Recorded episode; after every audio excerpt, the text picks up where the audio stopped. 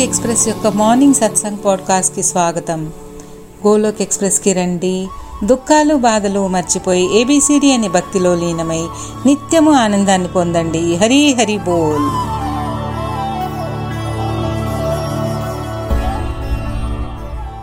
జై శ్రీ కృష్ణ చైతన్య ప్రభు నిత్యానంద శ్రీ అద్వైత గదాధర్ శ్రీవాసాది గౌర్ భక్తవృంద హరే కృష్ణ హరే కృష్ణ కృష్ణ కృష్ణ హరే హరే.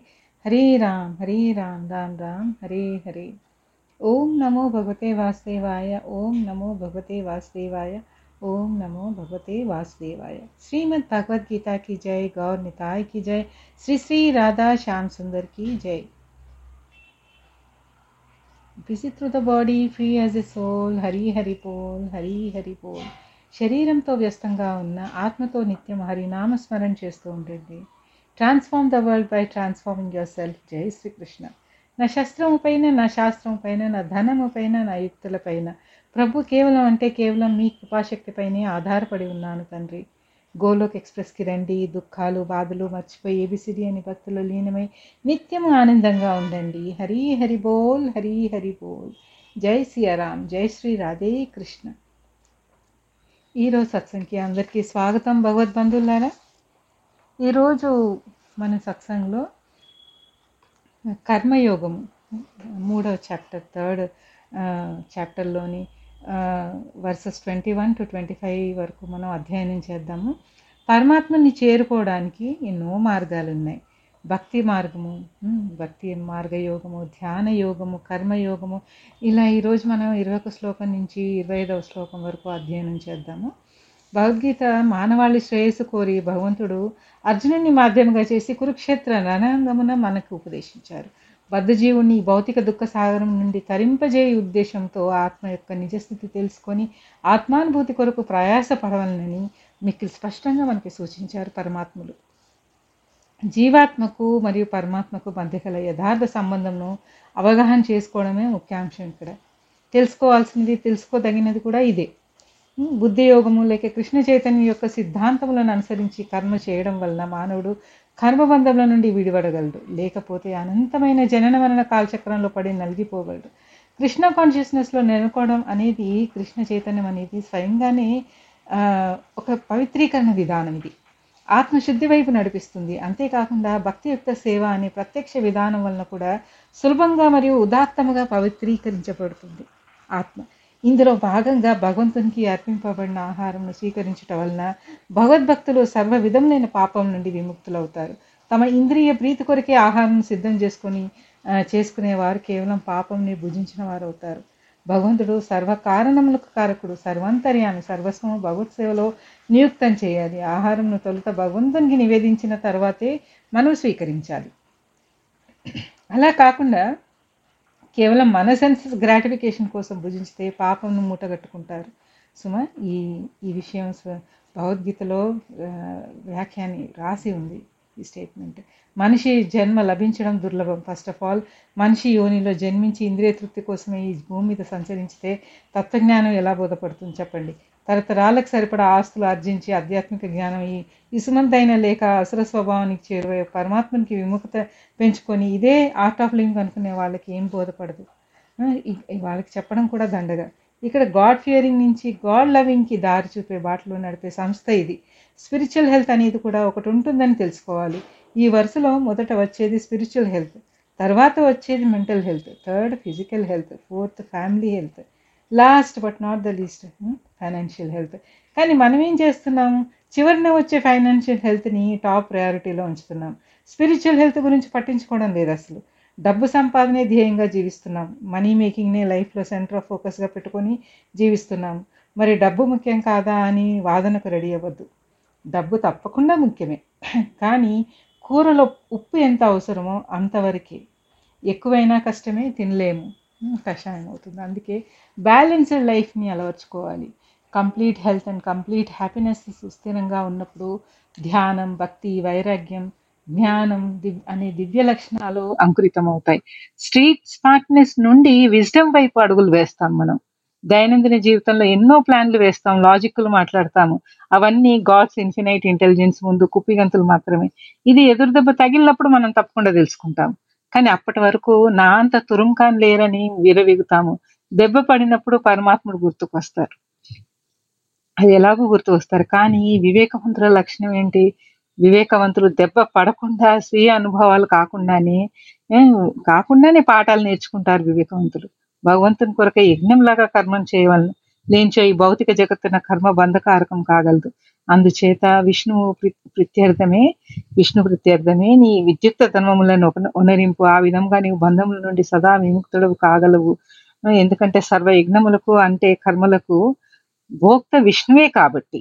సాధారణంగా దేహ పోషణ కోసం మానవుడు కర్మ చేయవలను ఉండుట చేత ఆ ప్రయోజనం సిద్ధించినట్ల విద్యుక్త ధర్మంలో నిర్దేశింపబడినవి.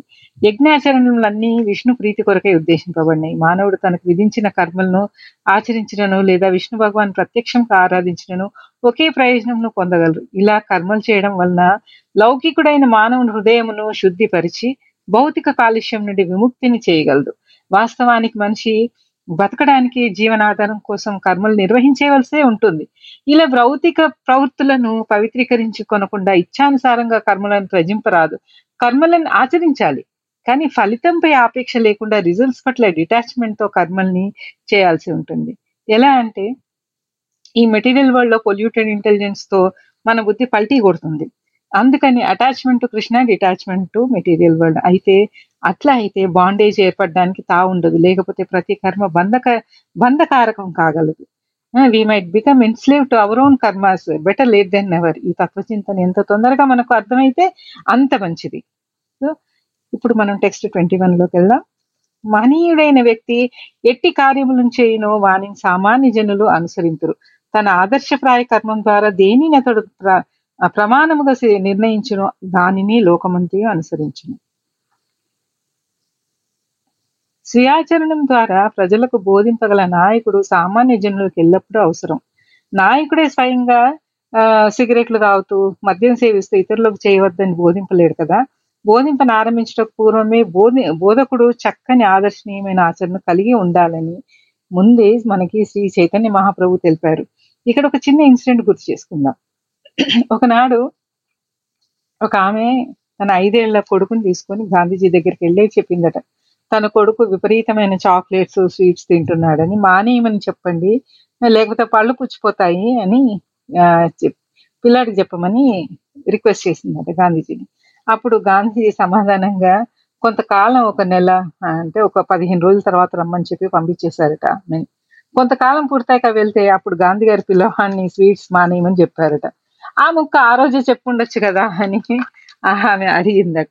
గాంధీజీ గారు గాంధీ గారు అన్నారట నేను స్వీట్స్ మానేయడానికి ముందు నేను స్వీట్స్ మానేయాలి కదా నాకు ఇన్ని రోజులు పట్టింది మానేయడానికి సో ఇప్పుడు నేను చెప్పగలను పిల్లాడికి మానేయమని అని సమాధానం చెప్పారట. అది ఒక నాయకుడికి ఉండాల్సిన లక్షణం. కనుకనే సామాన్య జనులకు బోధించడం కొరకై గురువు తాను ముందుగా శా- శాస్త్ర నియమాలని అర్థం చేసుకొని అనుసరింపాలని చెప్పారు. బోధకుడు శాస్త్ర నియమములకు విరుద్ధమైన నియమంలో సృష్టింపరాదు. అంటే మన ఓన్ ప్రిన్సిపల్స్ వేరే వాళ్ళ మీద రుద్ర రుద్దడానికి ట్రై చేయకూడదు.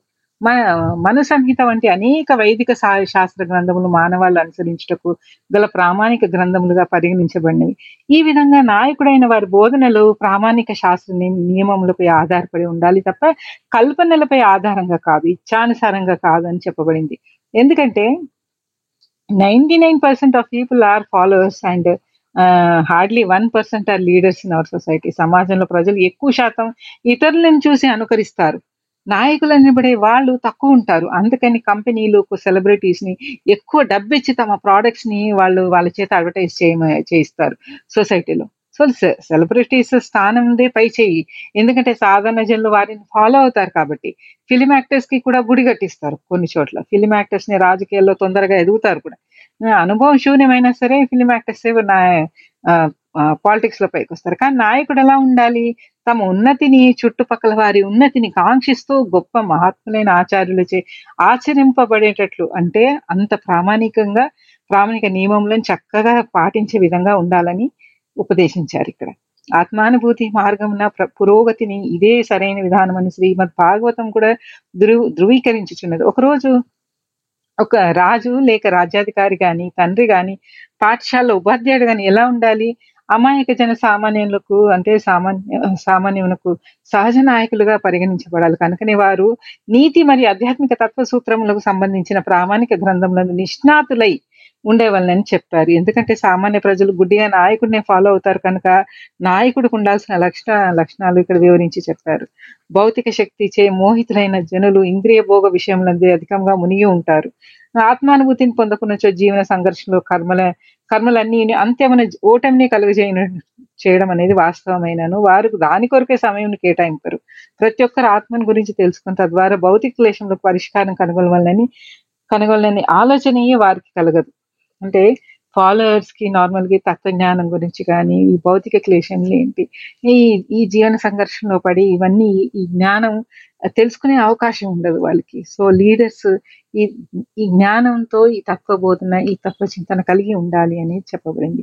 ఆత్మను గురించి తెలుసుకోగోరిన కొందరు సత్సాంగత్యమున ప్రవచనములు వింటూ ఉంటారు. కానీ కొత్తలో అజ్ఞానం కొద్ది ఆత్మ మరియు పరమాత్మలు ఇరువురు ఒక్కటే అని భావిస్తారు.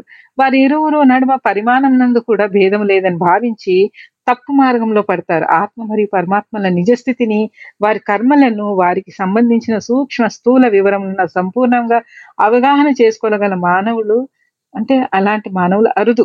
ఇది ఇలా ఉండగా ఆత్మజ్ఞానం నుండి సంపూర్ణ లాభం పొంది ఆత్మ యొక్క స్థితిని వివిధ కోణముల ద్వారా వివరింపగలిగిన వాళ్ళు ఇంకా చాలా చాలా అరుదు. కానీ ఈ ఆత్మానుభూతిని గురించిన విషయాన్ని మానవుడు అర్థం చేసుకున్నంతనే జీవితం పరిపూర్ణం కాగలదు. పరమ ప్రామాణికుడైన శ్రీకృష్ణ భగవాను పలికిన గీతా వాక్యములను యథాతథంగా అంగీకరించుటే ఆత్మను గురించిన అవగాహన గల అత్యంత సరళమైన మార్గము మనకి. ఇంకా ఎక్కడికో వెళ్ళి వెతకాల్సిన పని లేదు. భగవద్గీత ఒకటి చదివితే అధ్యయనం చేస్తే చాలు అంటున్నారు శ్రీకృష్ణ పరమాత్మలు. భగవద్గీతలో చెప్పిన విషయాలే అల్టిమేట్ యాక్చువల్గా దానితో ఏకీభించడమే తప్ప తర్కం అనవసరం. అనుపరిణా పరిమాణం గల ఆత్మ సంపూర్ణ జ్ఞానం చే గ్రహింపబడును. అనురూపమైన ఈ ఆత్మ ప్రాణ అపాన వ్యాన సమాన మరియు ఉదాహరణములు అను ఐదు విధములైన వాయువులతో తేలుతూ హృదయంన నెలకొని ఉండు బద్ధ జీవుల దేహం నందంతటను తన ప్రభావంను వ్యాపించి వ్యాపింపజేయుచుండును. ఐదు రకాల భౌతిక వాయువులు కల్ కల్మషం నుండి ఆత్మ శుద్ధమైనప్పుడు దాని ఆధ్యాత్మిక ప్రభావం ప్రకటితమగును. శుద్ధమైన ఆత్మను ఆవరించినట్టు పంచవాయువులను వివిధములైన ఆసనముల ద్వారా అంటే కొందరు ఆత్మశుద్ధి కోసం హఠయోగం అనే విధానం ద్వారా కూడా ని నిగ్రహించడానికి ప్రయత్నిస్తారు. పరిశుద్ధాత్మ కోసం పరితపించే యోగులు మునులు ఇలా కూడా చేస్తూ ఉంటారు యోగ డిఫరెంట్ టైప్స్ ఆఫ్ ఈ హఠయోగం ద్వారా ఇలా ఆసనాలు వేసి కూడా ఆత్మ నిగ్రహం ఆ, ఏర్పరచుకొని శుద్ధాత్మ కోసం త- పరితపిస్తూ ఉంటారు. అనువంతా ఉండే ఆత్మను భౌతిక వాతావరణ బంధం నుండి విముక్తి కలిగించడం కొరకే అది నిర్దేశించబడినది. కానీ మెటీరియల్ బెనిఫిట్స్ కోసం కాదు. ఈ ప్రక్రియ అంతా కూడా మెటీరియల్ బెనిఫిట్స్ కోసం కాదు ఆధ్యాత్మిక లాభం కోసం. ప్రతి ఒక్కరి హృదయం నందు అనురూపమైన ఆత్మ పరమాత్మలో కూడా నిశ్చయముగా నిలిచి ఉన్నది. ఎలా అయితే ఒక చోట మన మోడం ఒక చోట ఉంటుంది వైఫై కవరేజ్ అంతటా ఎలా ఉంటుందో పరమాత్మ కూడా అంతే.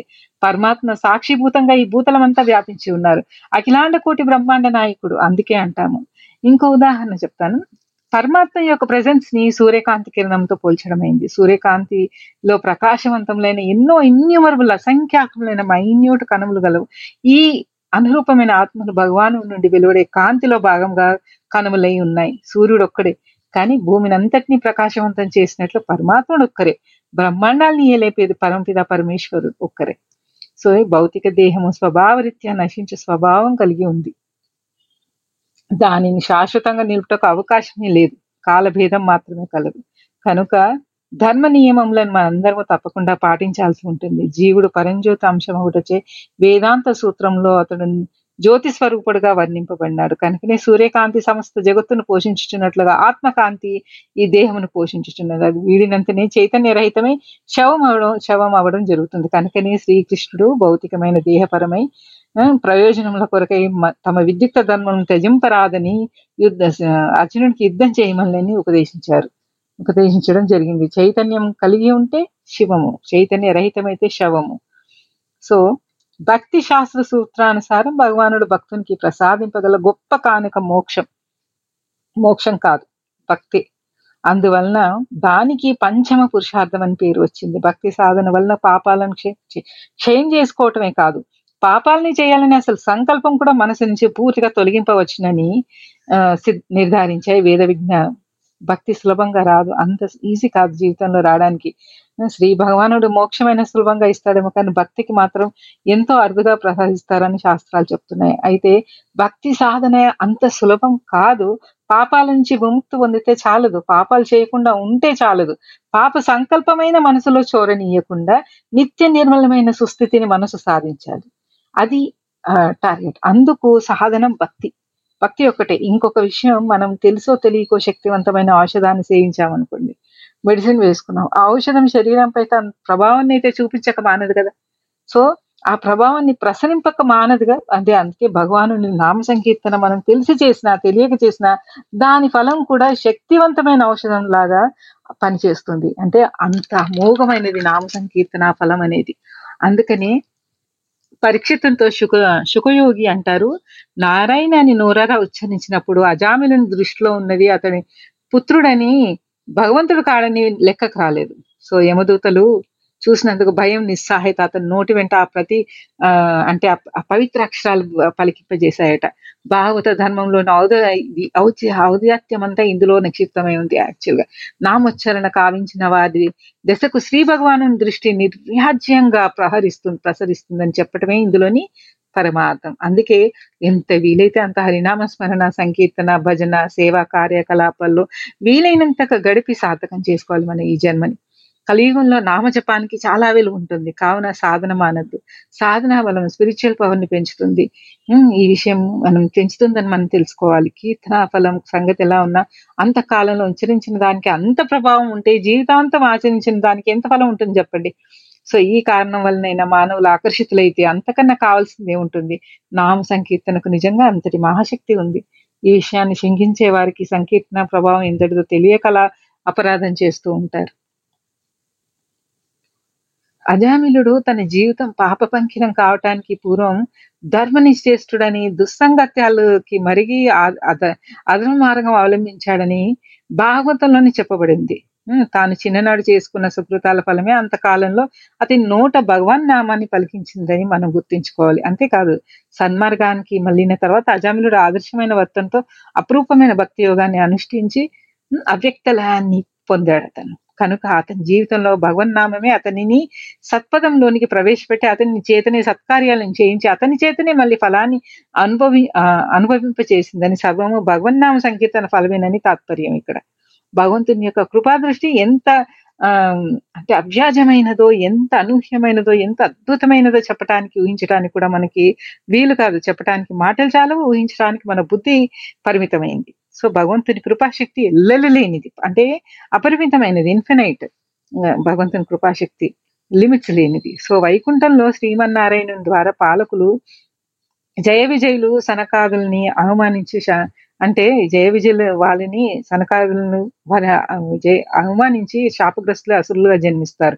జయ విజయులు.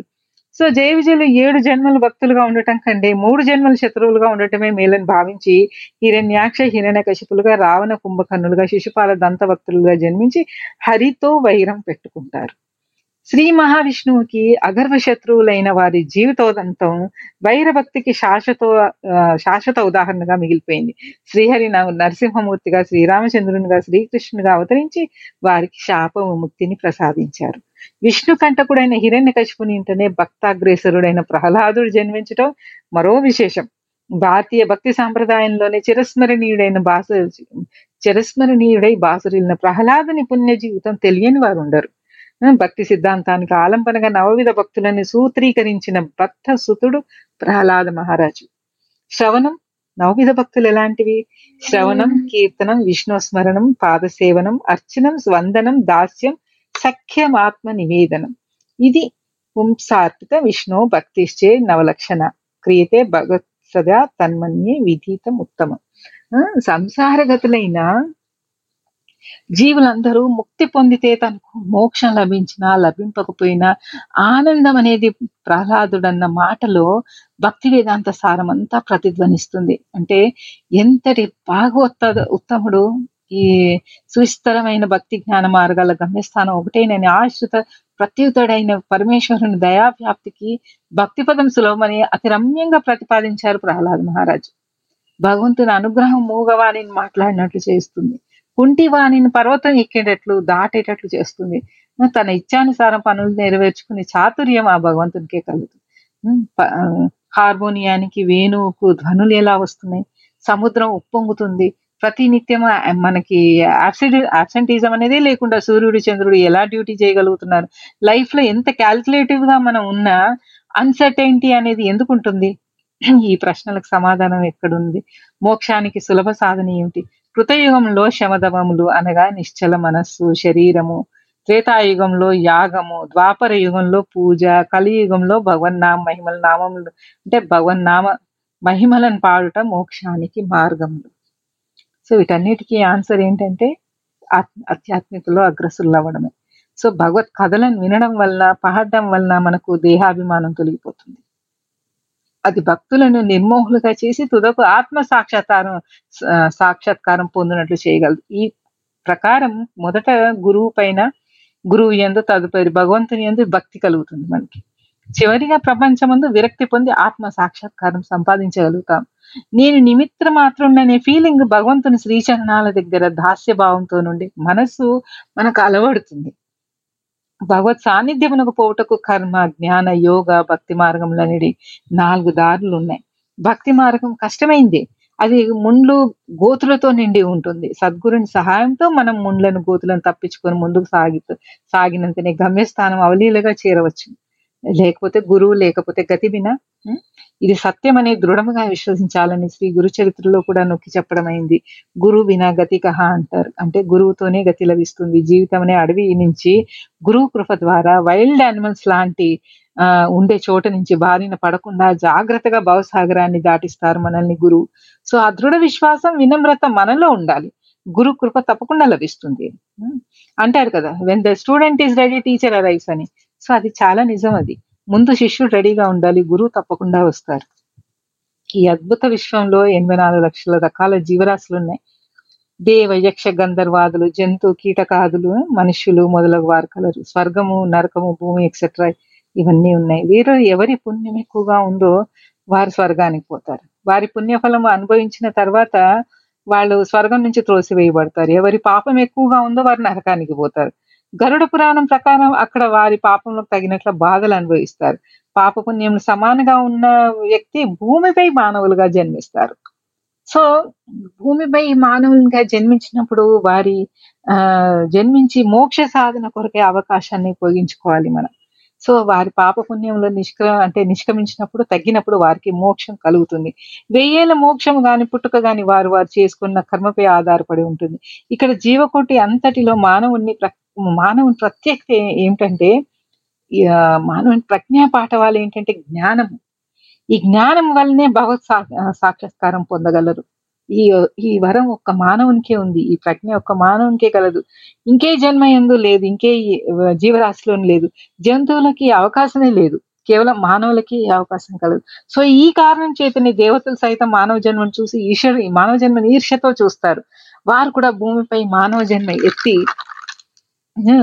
మోక్షం సాధింపవలనని కోరికతో వాళ్ళు సాధన చేస్తారు. కొంతమంది భావిస్తారు మానవ జన్మ చాలా నీచమైనది. చీము రక్తం మలములతో నిండి ఉంటుంది. తుదకు శిథిలమై రోగానికి రోగము మరి మరణంకు కారణమవుతుందని భావిస్తారు. కొంతవరకు ఇది కూడా నిజమే. కానీ ఇన్ని లోపములు ఉన్నప్పటికీ మనిషికి జ్ఞానము సంపాదించే శక్తి ఉంటుంది. కాబట్టి శరీరం ఉండటి చేతనే మానవుడు తన దేహం యొక్క జగత్తు యొక్క అంటే దేహం యొక్క జగత్తు యొక్క అనిత్వత్వంను గ్రహించి అంటే ఈ అన్సర్టైనిటీని గ్రహించి ఇంద్రియ సుఖముల పట్ల విరక్తి పొంది నిత్యానిత్య వివేకంతో వివేకంతో కడకు భగవత్ సాత్కార సాక్షాత్కారంలో పొందుచున్నారు. అంటే శరీరము మలబు ఇష్టమైందని నిరాకరించినట్లయితే మోక్షమును సంపాదించే అవకాశం పోగొట్టుకుంటాం మనం. దేహాన్ని అతిశ్రద్ధతో పెంచి సుఖానికి అంటే మరిగినచో నరకంలో పడదాము ఉచిత మార్గం ఏదంటే దేహంపై దేహంను అశ్రద్ధ చేయకూడదు దానిని లోలత్వంతోనూ పోషింపకూడదు తగు జాగ్రత్త మాత్రమే తీసుకొనాలి ఎంత జాగ్రత్త తీసుకోవాలి? గుర్రపు రౌతు తన గమ్యస్థానం చేరే వరకు గుర్రం ఎంత జాగ్రత్తగా చూసుకుంటారో అంత జాగ్రత్తగా మాత్రమే తీసుకోవాలి. ఈ శరీరంలో మోక్ష సాధన లేక ఆత్మ సాక్షాత్కారం కొరకు వినియోగించాలి తప్ప హ్మ్ ఇలాంటి వారికే వినియోగించాలని మన పురాణాలు శాస్త్రాలు ఘోషిస్తున్నాయి. వాస్తవానికి ఇదే జీవుని పరమావధి అయి ఉంది. భగవంతుడు అనేక జీవులను సృష్టించినప్పటికీ భగవంతుడికి సంతో సంతోషం సంతుష్టి కలగలేదట. భగవంతునికి భగవంతుని శక్తిని అవేవి గ్రహించలేకపోయినవి. అంచేత భగవంతుడు ప్రత్యేకంగా మానవుని సృష్టించి జ్ఞానం అనే ప్రత్యేక శక్తిని ఇచ్చారు. ఎప్పుడైతే మానవుడు భగవంతుని లీలలను అద్భుత కార్యములను విజ్ఞానాన్ని చూసి పరవశం పొందినప్పుడు అప్పుడు భగవంతుడు చాలా సంతుష్టి చెందారంట ఆనందించారంట. అందుకని భగవద్బంధువులారా మానవ జన్మ పొందడం లభించడం గొప్ప అదృష్టం. ఈ అమూల్యమైన జన్మను నిరుపయోగంగా ఇంద్రియాలను తృష్టిపరచడం తృప్తిపరచడం కాకుండా భక్తి కలిగి భక్తియుక్త సేవలు భగవంతుని శ్రీచరణార విందములపై సర్వస్వం శరణాగతి చేయని అవకాశము మనము తప్పకుండా ఈ మనిషి జన్మ సద్వినియోగం పరుచుకొని జీవితాన్ని పరిపూర్ణవంతంగా జీవించాలని అధ్యాత్మ ఆధ్యాత్మికంగా అగ్రసులు అవ్వాలని మనసారా కాంక్షిస్తున్నాము. టెక్స్ట్ ట్వంటీ ఫైవ్ చూద్దాము. పామరులు కర్మఫలములందు ఆసక్తులై తమ కర్మను అనుభవించినట్లు విద్వాంసులైన వారు సామాన్య జనులను ధర్మ రూపంన వర్తింపచేయుటకై ఆసక్తి రహితముగా విహిత కర్మలను ఆచరింపవలను. ఇక్కడ ఈ శ్లోకంలో భక్తుడు వర్సెస్ అభక్తుడు జ్ఞాని వర్సెస్ అజ్ఞాని కృష్ణ కాన్షియస్నెస్లో నెలకొన్న వ్యక్తి వర్సెస్ కృష్ణ కాన్షియస్నెస్లో గురించి అసలు తెలియని వ్యక్తుల గురించి వివరించడం అయింది. వీరిలోని డిఫరెంట్ డిజైర్స్ని బట్టి వీరిని డిఫరెన్షియేట్ చేయడం చేయడం అయింది. కృష్ణ చైతన్యమును నెలకొన్న వ్యక్తి కృష్ణ చైతన్య పురోగతికి తోడ్పడినటువంటి ఎట్టి కర్మను ఆచరింపడు. అంటే ఏ పని చేసినా కూడా భగవంతుని స్మరణలోనే హరినామ స్మరణలోనే కర్మను ఆచరిస్తాడు. కృష్ణ కాన్షియస్నెస్లో ఉన్న వ్యక్తి.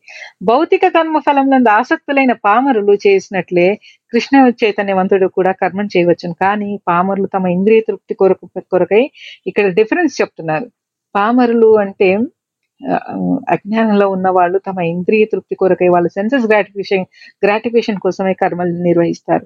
వేరే కృష్ణ చైతన్యవంతులు అంటే కృష్ణ కాన్షియస్నెస్లో నెలకొన్న వ్యక్తి భగవానుని సంతృప్తి కొరకై కర్మలను ఆచరిస్తారు. కనుక నేను సామాన్య జనులు ఏ విధంగా కర్మ చేయవలను మరియు కర్మ ఫలితములను ఎలా కృష్ణ భక్తి ప్రయోజనార్థమై వినియోగింపవలను ఎగ్జాంపుల్గా చూపించడానికి సమాజంలో కృష్ణ చైతన్యవంతుల అవసరం మనకి ఎంతైనా ఉంది.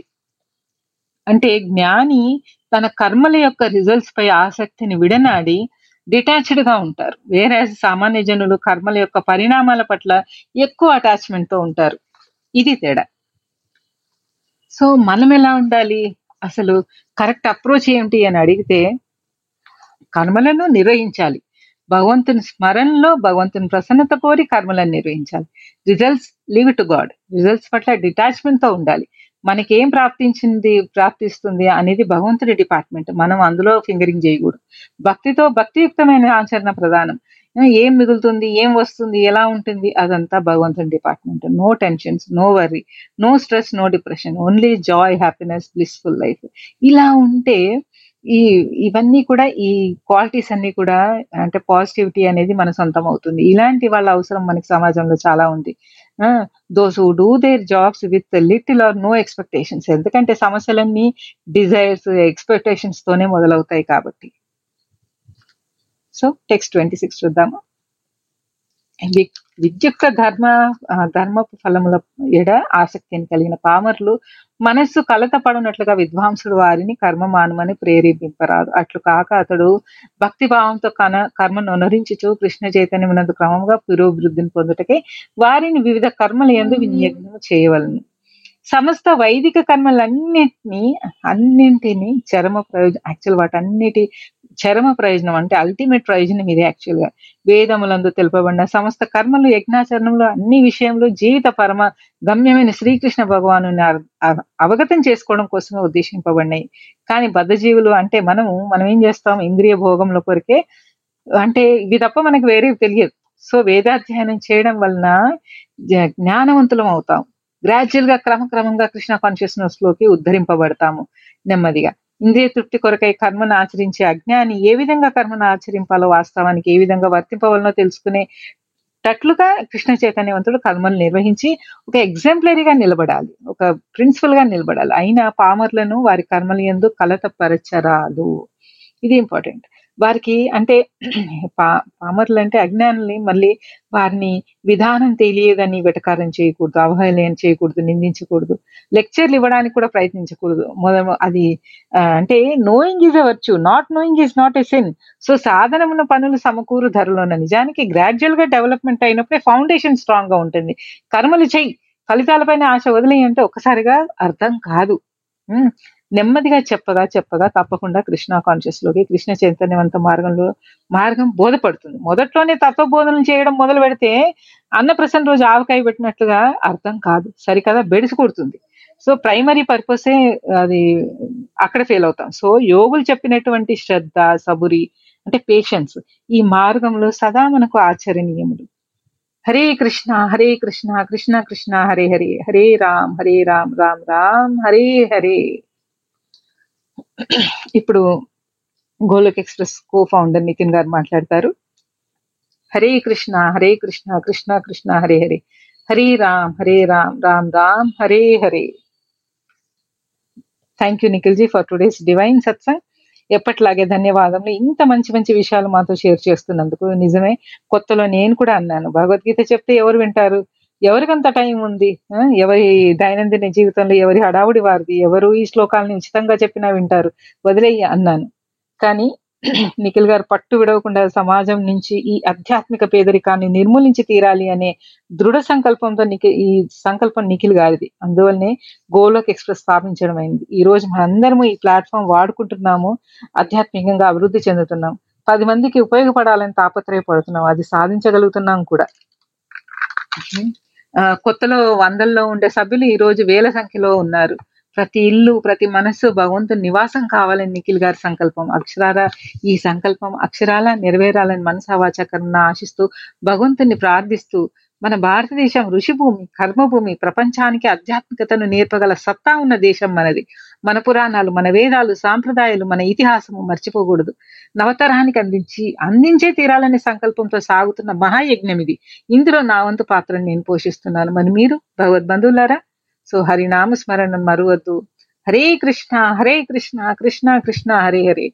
హరే రామ్ హరే రామ్ రామ్ రామ్ హరే Hare busy through the body, free as a soul. Hari Hari Bol, Hari Hari Bol. Transform the world by transforming yourself. Jai Sri Krishna. నా శస్త్రం పైన నా శాస్త్రం పైన నా ధనము పైన నా యుక్తుల పైన ప్రభు కేవలం అంటే కేవలం మీ కృపాశక్తి పైనే ఆధారపడి ఉన్నాను తండ్రి గోలక్ ఎక్స్ప్రెస్కి రండి దుఃఖాలు బాధలు మర్చిపోయి నిత్యము ఆనందంగా ఉండండి హరి హరి బోల్ హరి హరి బోల్ గోలోక్ ఎక్స్ప్రెస్లో చేరడానికి మీరు మా email address info at the rate Golok express dot org ద్వారా చేరవచ్చును లేదా వాట్సాప్ టెలిగ్రామ్ నెంబర్ పైన seven zero one eight zero two six eight two one ద్వారా కూడా చేరవచ్చును లేదా ఫేస్బుక్ యూట్యూబ్ ఛానల్ ద్వారా కూడా చేరవచ్చును. హరి హరి బోల్.